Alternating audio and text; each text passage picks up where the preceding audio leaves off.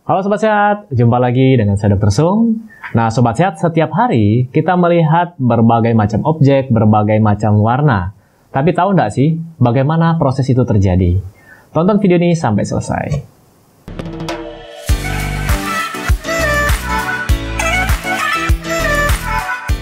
Jadi Sobat Sehat, di video-video sebelumnya, di kolom komen, saya mendapatkan banyak pertanyaan seputar kesehatan mata. Ada yang bertanya, dok, mata saya minus. Bagaimana cara menyembuhkannya? Kemudian, apakah mata minus bisa disembuhkan? Lalu, apakah dengan menggunakan suplemen ADC, mata minus bisa disembuhkan? Jadi pengen lepas kacamata. Ya, saya sendiri masih pakai kacamata. nah, sebelum saya jelaskan itu semua, mungkin akan saya bahas di video selanjutnya. Di video kali ini saya bahas dulu bagaimana sih kita bisa melihat normal. Jadi objek-objek di sekitar kita, ada benda, ada taman, hijaunya rumput, kemudian warna merah pada bunga mawar, kemudian di tepi pantai, kita lihat ombak, mungkin lihat cewek seksi di pantai cuman pakai bikini sampai keluar air liur, tapi saya tidak bahas prosesnya sampai keluar air liur. Bagaimana prosesnya sampai otak kita bisa menerima, oh ini ada objek di depan saya. Nah, sebelum saya bahas itu, saya bahas dulu ada namanya anatomi mata. Ya, kita sebenarnya sudah pernah belajar ini di pelajaran IPA dulu. Saya tidak tahu sekarang apa namanya. Ilmu pengetahuan alam kalau dulu cabangnya adalah biologi. Ya, kan dulu ada biologi, ada fisika, ada kimia. Saya tidak tahu yang sekarang karena saya tidak mengikuti kurikulum sekolah.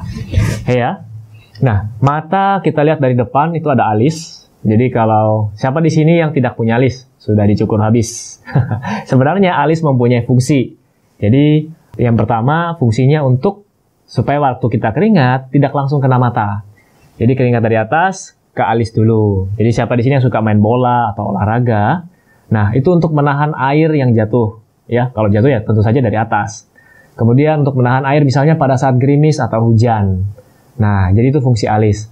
Kemudian ada bulu mata. Ya. Bulu mata di sini juga ada fungsinya. Untuk yang pertama untuk uh, mengurangi debu yang masuk. Kemudian untuk mengurangi cahaya juga yang masuk. Jadi cahaya yang berlebihan itu akan uh, sebagian dihalangi oleh uh, bulu mata kita. Jadi ada orang yang bulu matanya pendek, ada orang yang bulu matanya lebih panjang, lebih lentik. Tapi sekarang kan sudah banyak tuh bulu mata yang dijual katanya anti badai. Kemudian ada lagi namanya kelopak mata. Nah, untuk kelopak mata ini bisa menutup, bisa membuka, tujuannya untuk melindungi mata kita. Jadi buat Anda semua yang saking seriusnya nonton, buka mata terus itu kan akan membuat mata kita menjadi kering. Jadi jangan lupa untuk berkedip. Apalagi kalau filmnya sudah seru atau sedang main game. Nah, itu tadi bagian luar. Kemudian kita masuk ke bagian bola matanya. Bola mata kita berbentuk bulat seperti pingpong. Tapi pada beberapa orang bentuknya akan mereka tumbuh, bola mata ini ikut bertumbuh, ada yang tubuhnya menjadi lonjong. Nah, ini saya akan bahas di video saya berikutnya ya. Kenapa bisa minus? Sekarang kita bahas dulu proses normalnya. Jadi di bagian mata bagian depan ada namanya kornea. Nah, kornea ini berbentuk seperti kubah ya. Jadi fungsinya untuk sebagai jendela untuk masuknya sinar ke mata ke bagian dalam. Jadi lewat kornea dulu. Kemudian di belakangnya kornea ini ada yang disebut namanya anterior chamber. Ya, jadi dia seperti kantong dan berisi cairan aqueous humor. Nah, cairan ini berfungsi untuk menyimbangkan tekanan di mata. Kalau tekanannya berlebihan, itu disebut dengan glaukom. Tapi saya tidak bahas di video kali ini ya.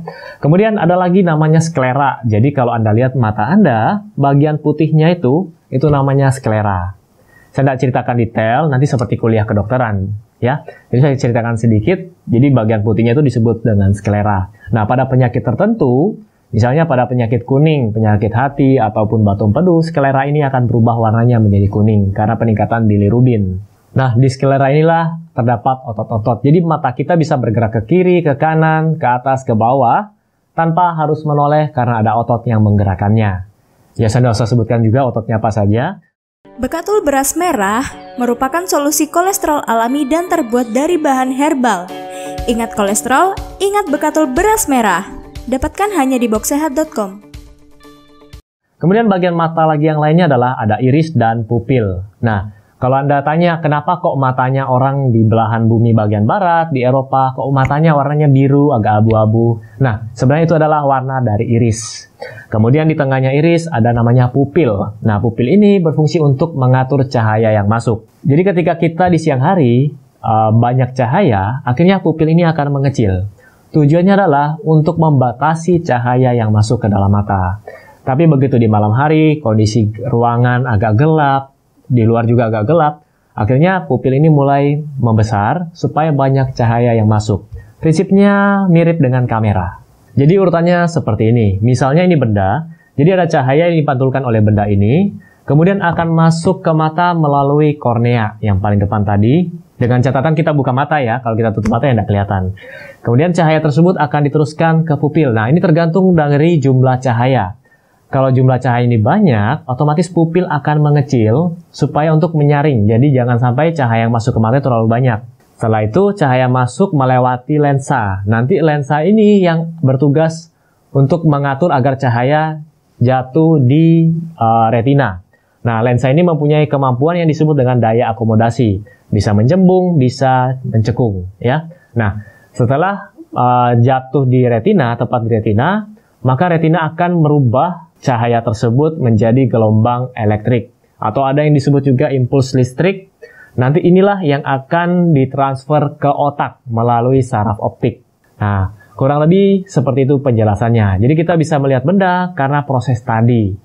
Oke, jadi untuk uh, pertanyaan-pertanyaan Anda yang bagaimana penjelasan tentang mata minus dan sebagainya saya akan bikin di video selanjutnya. Yang penting proses penglihatan normal ini Anda mengerti dulu, ya. Oke, sekian informasi singkat ini, semoga dapat bermanfaat. Dan seperti biasa, buat Anda yang sekarang sedang mencari produk-produk yang mendukung gaya hidup sehat, silakan kunjungi boxsehat.com. Oke, sampai jumpa di video saya selanjutnya. Salam hebat, luar biasa.